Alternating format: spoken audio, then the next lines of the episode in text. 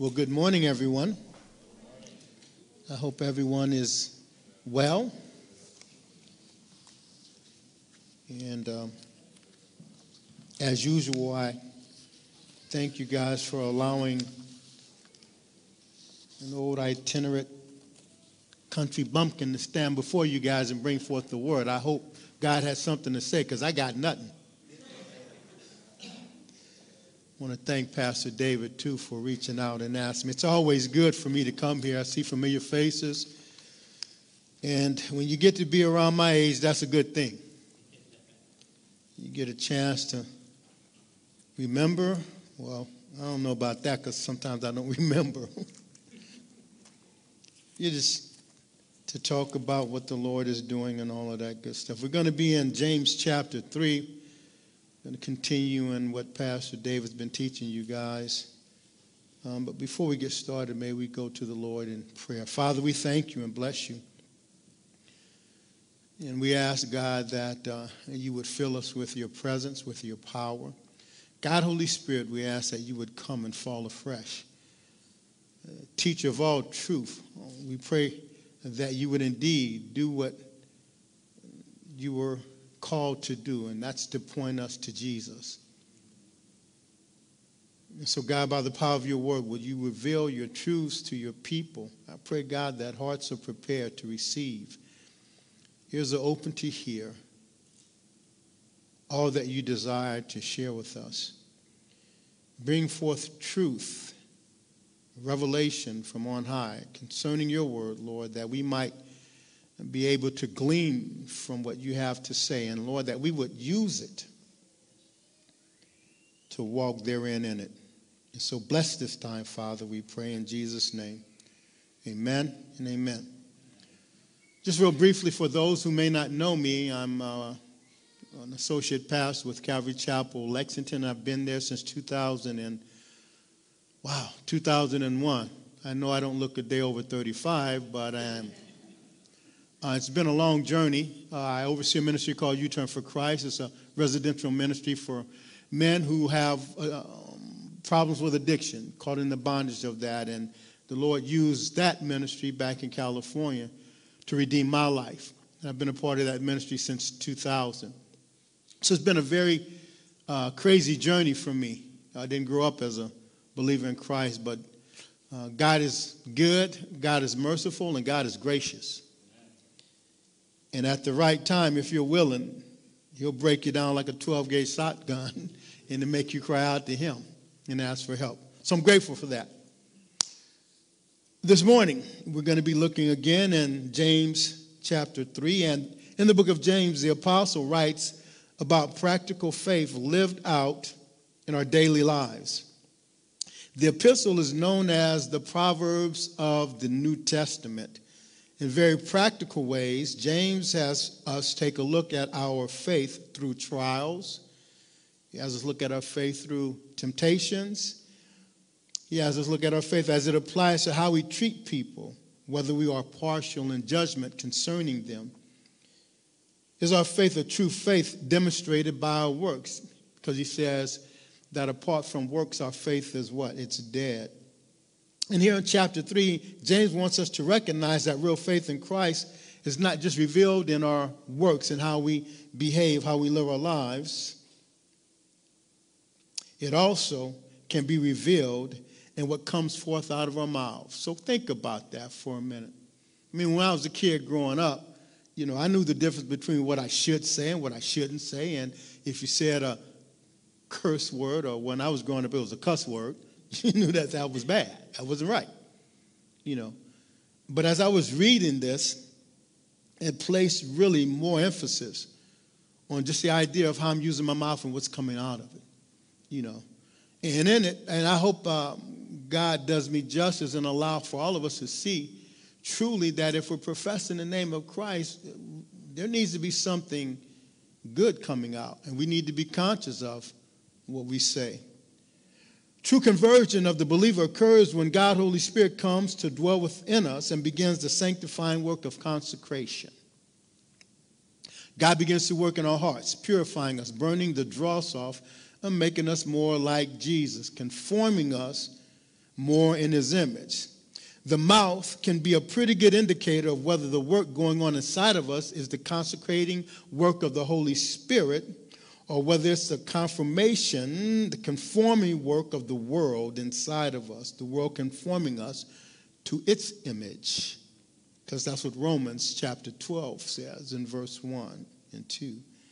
Is the work within you making you more like Jesus or more like the world? Take a minute to think about that because the Holy Spirit is dwelling inside of us, right? And He's doing the work. He's separating us from the world.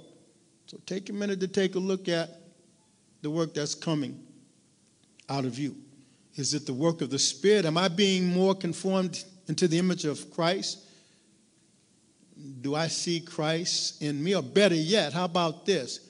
Do those that I communicate with and I uh, have um, communion with, activity with on a day to day basis, can they see Christ being formed in me? Or am I looking just like the rest of the world? Someone was to follow me about from a day to day basis and not hear me say anything, but just watch me, and they knew that I had professed to be a Christian, would there be enough evidence to convict me as a Christian?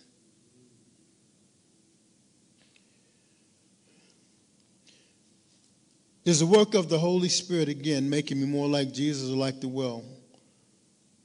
Well, what comes out of our mouths can be a very true barometer of that very fact. James shows us very practically that believers cannot f- profess Christ and yet the tongue be unbridled.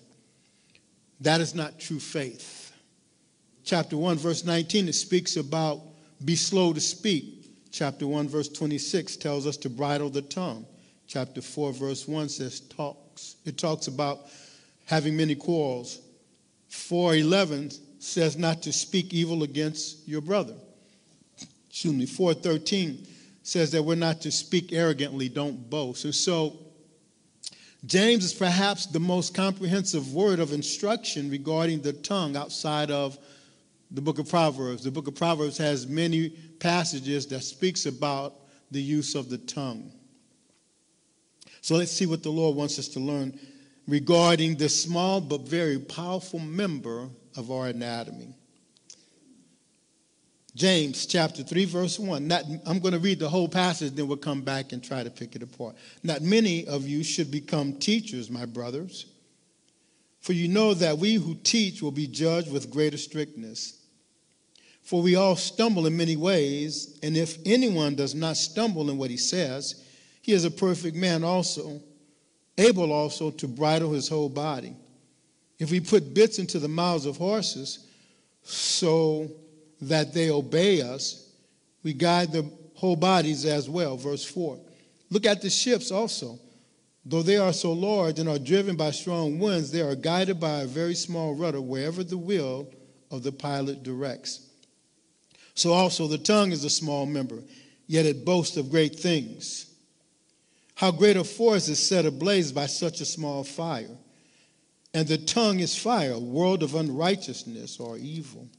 The tongue is set among our members, staining the whole body, setting on fire the entire course of life, and set on fire by hell. Verse 7 For every kind of beast and bird, of reptile and sea creature can be tamed and has been tamed by mankind, but no human being can tame the tongue. It is a restless evil, full of deadly poison. With it we bless our Lord and Father, and with it we curse people who are made in the likeness of God. From the same mouth come blessings and cursings. My brothers, these things ought not be so. Verse 11 Does a spring pour forth from the same opening, both fresh and salt water?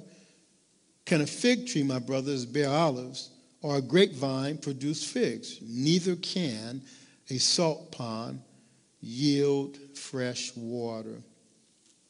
And so we go back up to verse 1, and James begins this section of scripture by speaking of teachers, of which he was one. And it says again, Not many of you should become teachers.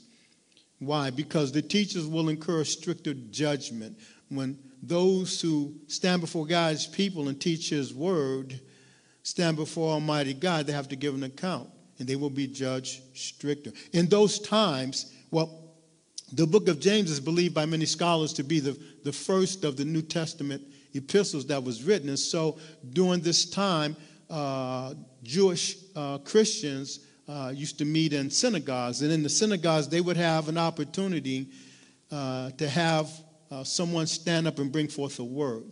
And so, uh, what Paul is saying is that, you know, many times people, well, I want to do this. I want to stand before God. I've got a word. God spoke to me.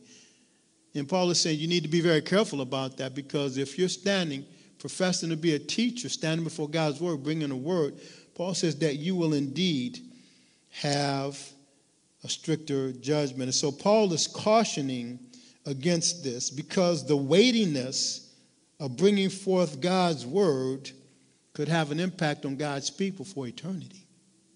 Serious business. So please pray for your pastor. Pray for all pastors. This is serious business when we speak of God's word or bring God's word before his people. And then verse 2, he talks about the one who is matured, maturity of the word. For we all stumble in many ways, and Paul's including himself because he says, We do, we, Paul including himself in that, we all stumble.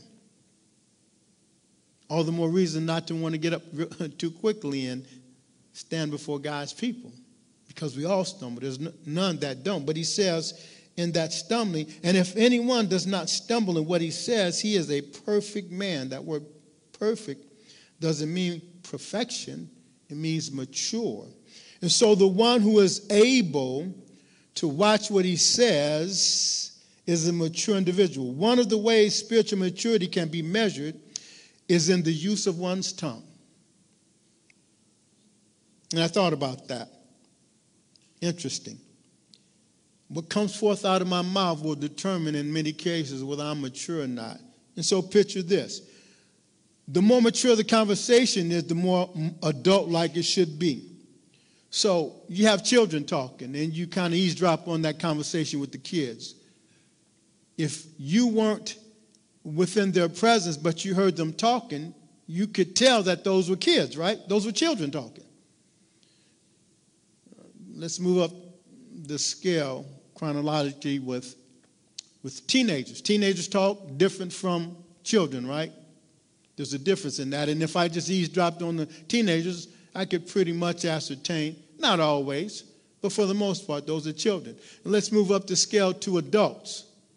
Hopefully, if I'm hearing conversation coming out of adults' life, they're not sounding like children, they're not sounding like teenagers, right? So, what's the point? So if I'm professing to be a, Christian and I'm telling people that I've been walking with Christ for a long time, there should be a sense of maturity, not just in what I'm doing, but what's coming out of my mouth. So, question when you open your mouth to speak, does what come forth come forth from a mature Christian? Is it children language? Is it teenage language? Or is it adult like language? And as I was studying this, man, I thought about that. God help me. I open my mouth sometimes and it ain't always mature, that's for sure. But again, remember that Paul is talking about true faith being shown by our words. If I say that I truly believe in Jesus Christ and my faith is true, then what comes out of my mouth needs to be an example of that and exemplify that. So it is again spiritually. The more mature in Christ we are, that should have a real impact on what proceeds out of our mouth. So, what we see here is that maturity is not just measured by our behavior, but also our words. Not just what we do, but what we say. Going on. Verse 3 if we put bits into the mouths of horses so that they obey us, we guide their whole bodies as well. Look at the ships, verse uh, 4 says also. Though they are so large and are driven by strong winds, they are guided by a very small rudder wherever the will of the pilots direct, directs. So, in this passage, beginning in verse 3, uh, what we see is that the word of God could be used to build up. A horse is a powerful animal, yet with a small bit, the rider directs it wherever he desires. The rudder is a small instrument, but it guides a large ship, even against strong winds. In other words, it's able to produce a positive effect in the one who's guiding and directing it. And the application for you and I, the tongue, though small, is powerful and should be used to bring forth good. That which is positive and edifying and building up for the use of what is good. And so when I'm using my tongue, when I'm speaking, Lord, may it be that which brings edification to those who are hearing. But the tongue can also be a tool of destruction. Verse 5 says, So also the tongue is a small member, yet it boasts of great things. In other words, it's very powerful. How great a forest is set ablaze by such a small fire. And the tongue is a fire, a world of unrighteousness. The tongue is set among our members staining the whole body, setting on fire the entire course of life, and set on fire by hell. For every kind of beast and bird, of reptile and sea creature can be tamed and has been tamed by mankind. But, verse 8 says, no human being can tame the tongue. It is a restless evil, full of deadly poison. Wow. The destruction of the tongue. The tongue, though small, has the ability to make a great boast. In other words, it is powerful, it's very influential. Verse 6 talks about not only the tongue uh, being powerful and influential, it is perverse and destructive. The tongue is like a fire. Turn to Proverbs 16 27, if you would. The tongue is like a fire. Proverbs 16 27 says this a worthless man digs up evil while his words are like scorching fire. Proverbs 26, turn 2. Then verse 18 we'll look at through 22. Like a madman who throws firebrands, arrows, and death, so is the man who deceives his neighbor and says, Was I not joking? For lack of the wood, I'm sorry, for lack of wood, the fire goes out. And where there is no whisperer, contention quiets down. Like, coal, like charcoal to hot embers and wood to fire, so is a contentious man to kindle strife. And in 22, the words of a whisperer are like dainty morsels, and they go down into innermost parts of the body. The tongue is a world of unrighteousness evil and wickedness. But also in verse 6, it talks about the tongue staining the body. Our words have a way of corrupting our bodies. Look up at James 1 27. It says, Pure and undefiled religion is the sight, in the sight of our God and Father, is this to visit orphans and widows in their distress and to keep oneself unstained by the world. We are to remain unstained, blameless. And so the word that proceeds out of my mouth, the words can have a way of staining and corrupting my body. 2000, I went through the ministry of U-Turn for Christ. And just to give you uh, a, brief back, a brief background, uh, there are two phases. Phase one is two months where you're pretty much on uh, the, the property of the ministry and you're doing daily disciplines. You wake up in the morning, you do Proverbs, you go to work, uh, you'll have a Bible study in the afternoon, you eat and all of that stuff, but you're, you're surrounded with a whole bunch of Jesus, a whole bunch of men and women serving the Lord, and it's a very good environment for the foundation of God's word to soak in and to build you up and to cleanse you and to consecrate you, to wash you clean. And I had the occasion of traveling into LA. The ranch is in Perris, California, and LA is roughly 60 miles east of or west of uh, Perris. And I went into LA. Uh, I was on a ride with uh, the pastor who founded U Turn for Christ, Pastor Jerry. We were headed to um, LAX, the international airport in, in LA. And we stopped in a convenience store before we got there. And it was early in the morning because we are going there to catch a, early flight. His daughter was coming in from Thailand. She had went to some soccer camp over there. And so we go into the, um, to the convenience store and, and we're trying to get some coffee. And, and two young men came in. They had uniforms on it and they looked like they were either going to work or getting off from work. And they came in and they were just talking, not really paying attention to anybody. And the words that were coming out of their mouth were very profane. But that's just how people of the world talk in the way that they were talking, because I remember talking like that. I remember talking and just letting expletive deleters fly out of my mouth without any thought. And I'm saying all that to say this, not to glorify the coarse conversation. As they were speaking, Every time a profane word would come out, it was like somebody sticking me with a knife. Not because I'm all holier than thou and praise God and all of that. It's because I hadn't heard that language in a while. The language that I was hearing was things of God and things from God, and the word of God is going forth. And so my point is this the words that we speak can have that corrupting effect on our bodies. Amen? I don't know about you guys, but I can't stand profanity today.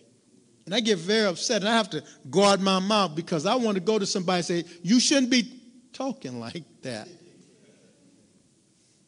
And I get very upset if somebody is using profanity in the presence of a, a woman, a female. That gets me angry.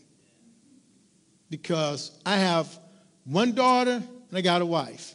And I don't want anybody speaking all of that profane stuff in their ear. They shouldn't have to be hit with the contamination and the poison of the words that come out of people's mouths. And so my whole point is this is that the words that we speak can have a very staining effect, not only on ourselves, but on other people's lives. And we need to be careful about what we say. Our words can be our tongues can be very destructive. It sets a destructive course for our lives. So here it's saying just a small flame can burn down a great forest, so the tongue can burn up and destroy life. How many times have you and I said something in the moment that we said we're trying to, oh, snap, I didn't mean to, trying to bring it back? Don't be looking at me like that. You know y'all said the same. I, wishing that we could take it back. How many in that moment of temptation wish they would have said no instead of yes? An innocent flirtation that leads to adultery. A harsh word spoken in the middle of an argument that severs a relationship, even a marriage or a friendship. And so, indeed, the tongue can be a very very great fire that burns our lives. And it says in verse 6 that the tongue is the source, uh, I'm sorry, that the source of this destruction is the perversion that comes from hell. Satan himself, turned to John 10 10.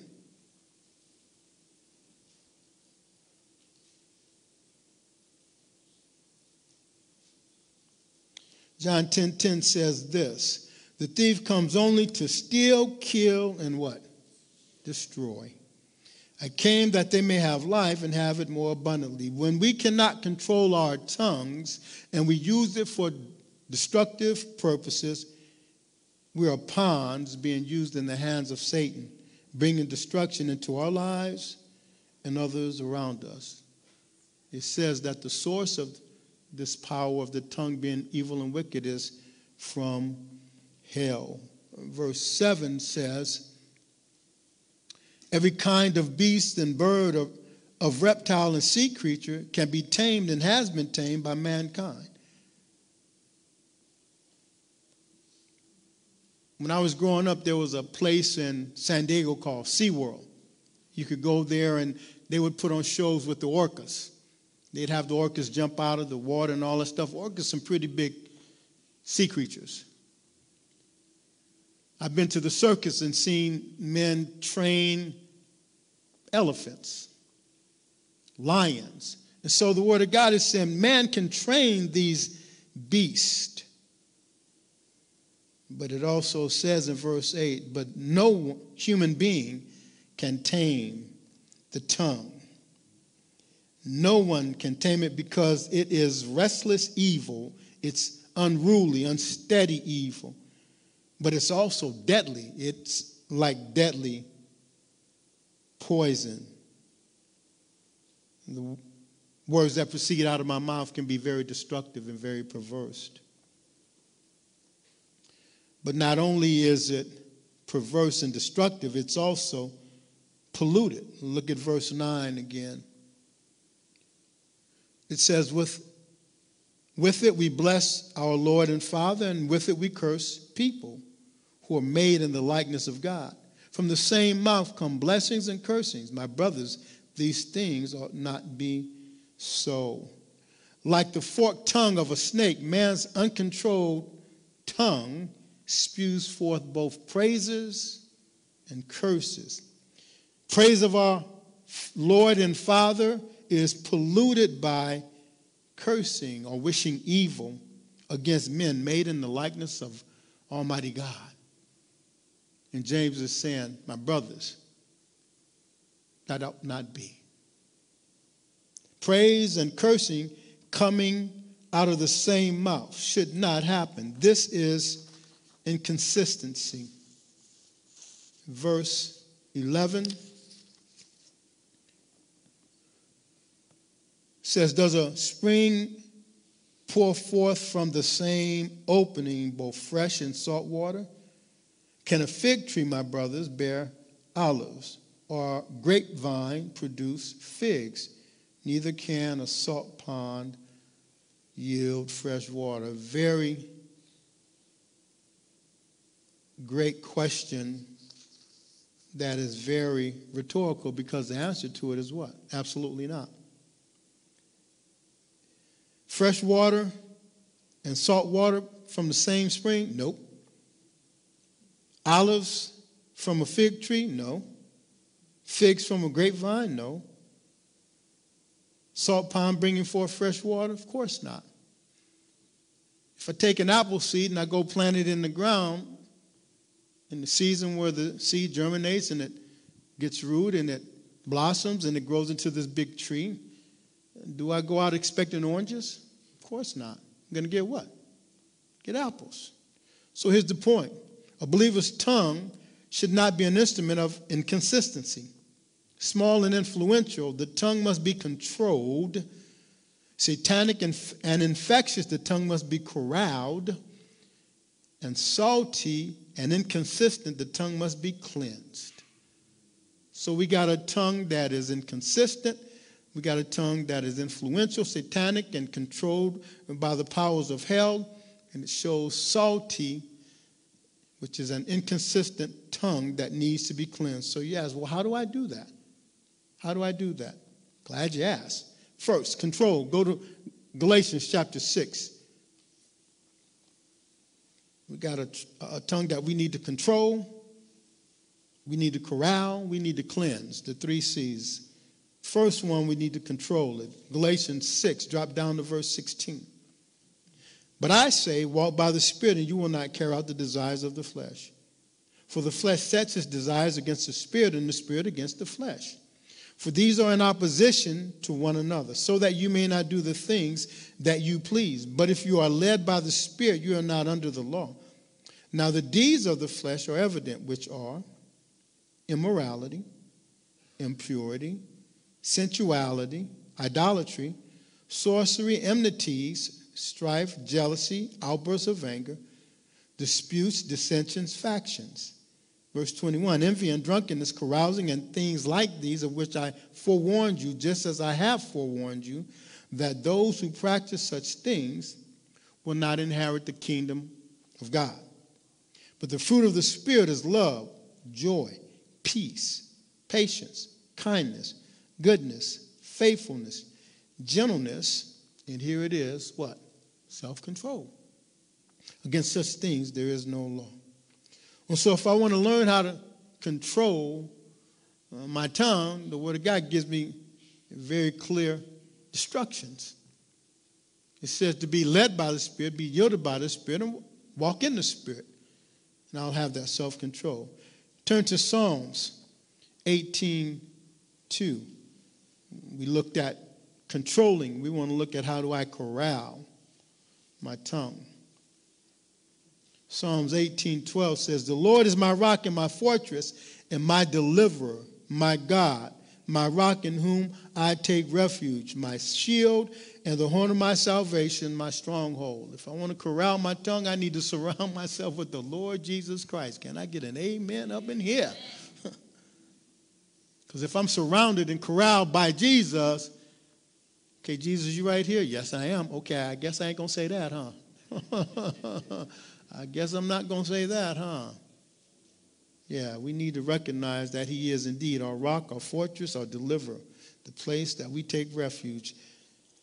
So we know how to control, we know how to corral. Let's take a look at cleanse. Turn to Ephesians. Because as we saw earlier, when I speak these destructive things, it stains not only myself but others. Ephesians chapter 5 Verse 26 says this so that he might sanctify her, having cleansed her by the washing of water with the word. The word of God washes us clean, it cleanses us. It's like going out into the world and dealing with all of the perverse and and evil and wicked stuff, and you come home and you just feel like you just got to take a Holy Ghost bath. Oh, and so I just get in the Word of God and just let the Word of God just wash me clean. Thank you, Lord. The Word of God washes clean. And so one of the things that I, I learned early on going through the ministry of U-Turn for Christ is that the Word of God is what I need to be in day in and day out. Study to show yourself approved. A workman need not be ashamed, rightly dividing the word of truth. It's the word of God. It's the word of God. It's the word of God. And so you and I need to be in that, particularly in this day and age, because the word of God will shape your worldview. And in today's climate that we're living in, worldviews are pretty crazy. And I'll say nothing else. I'll leave that alone. Final thoughts. I know some of you are saying, wow, thanks, Pastor. What a great message you just left. This tongue that I got is crazy, it's evil and wicked, so I'm just going to go out there and conquer the world. Thank you. What an uplifting message you gave us, right? it's almost like reading what Paul wrote in Romans chapter 7, where he writes, The things that I want to do or I don't want to do, I do, and the things I don't want to do, I do. He says, I delight in the law of God, but there is a war waging in my members against my mind. And he cries out, Romans 7 24, Wretched man that I am, who will set me free from the body of this death? Thanks be to God through Jesus Christ our Lord. So then, on the one hand, I, I myself, with my mind, am serving the law of God, but on the other, with my flesh, the law of sin. Here's our victory. Here's how we find victory over the small but destructive member of our anatomy. We use our tongues to speak good things, to speak things that build up and not tear down. Turn finally, if you would, to Ephesians chapter 4. And as Paul cried out, Wretched man that I am, he says, But thanks be to God. God is the one that delivers us. Ephesians chapter 4, verse 29 says this Let no unwholesome word proceed from your mouth, but only such a word as is good for edification, according to the need of the moment, so that it will give grace to those who hear it. Edification means the building up. So when I'm speaking things, when words are coming forth out of my mouth, God, may it be words that build a brother up. May it be a word that gives an individual that's listening the grace that they need. And so there's a way for me to use my tongue in a very positive manner where I'm speaking the things of God into people's lives and I'm building them up. Grace is being parted on them. in one last passage of Scripture, Ephesians chapter 5. Please turn over one chapter, Ephesians chapter 5, drop down to verse 18. And do not get drunk with wine, for that is dissipation, but be filled with the Holy Spirit, speaking to one another in psalms and hymns and spiritual songs, singing and making melody with your heart to the Lord, always giving thanks for all things in the name of our Lord Jesus Christ to God, even the Father, and be subject to one another in the fear of the Lord. Speaking the things of God, singing praise to God, singing hymns and melodies, and making music in our hearts and allowing the Word of God to permeate in such a way that the joy of the Lord is coming out of me. That's how I tame my tongue. And so finally, what we do is this we make the Word of God and Christ not only be the centers of our lives, but we make Christ and Almighty God be the center of our conversation. Not just living it, not just giving Him the glory and the praise, but we give Him glory and praise when we speak forth what? Those things that are edifying and building up. That's how we can do it. And so there is hope for us, family. Yay! Thank you, Lord, huh? There is hope. I don't have to go home, man, oh, man this tongue, I'm getting ready to. I don't have to cut it out. We just got to learn how to tame it. We just got to learn how to corral it. We just got to learn how to control it. Amen? Let's pray. Father, we bless you and we thank you, God, and we give you glory. Worthy are you, O Lord of God. Worthy are you. And Lord, in just studying this and looking at your words, Lord God, it just made me take into consideration in a more deeper way the things that I allow to spring forth out of my mouth. And it's not, Lord God, in just in the, the audience of others, Lord God. It's even when I'm by myself and I'm on the interstate and I hit, hit malfunction junction, Lord God, and I'm cut off and I want to say something, Lord God that's not edifying, it's not building up. When someone makes me angry, Lord God, and, and I want to retaliate and, and strike back, Lord, your word is very clear that though the tongue is indeed unruly and evil and wicked and all sorts of wickedness and destruction can come forth, Lord God. You've given us a way to bring it under the subjection, to control it, to corral it, to cleanse it, Lord God. And it's by you, God, Holy Spirit, that we can. And so, Father, help us. Lord, as we leave today, Lord God, I pray that we would be more conscious of our words, that we would be intentional and have a desire to say things that are pleasing, that are edifying, that are building up, that you would receive the praise, the honor, and the glory. We love you, Lord. We love you. And We ask, Lord God, that you receive this offering of our worship, that it would be a sweet sound and a pleasing aroma to you, God. We bless you. In Jesus' name, amen. God bless you guys. Amen.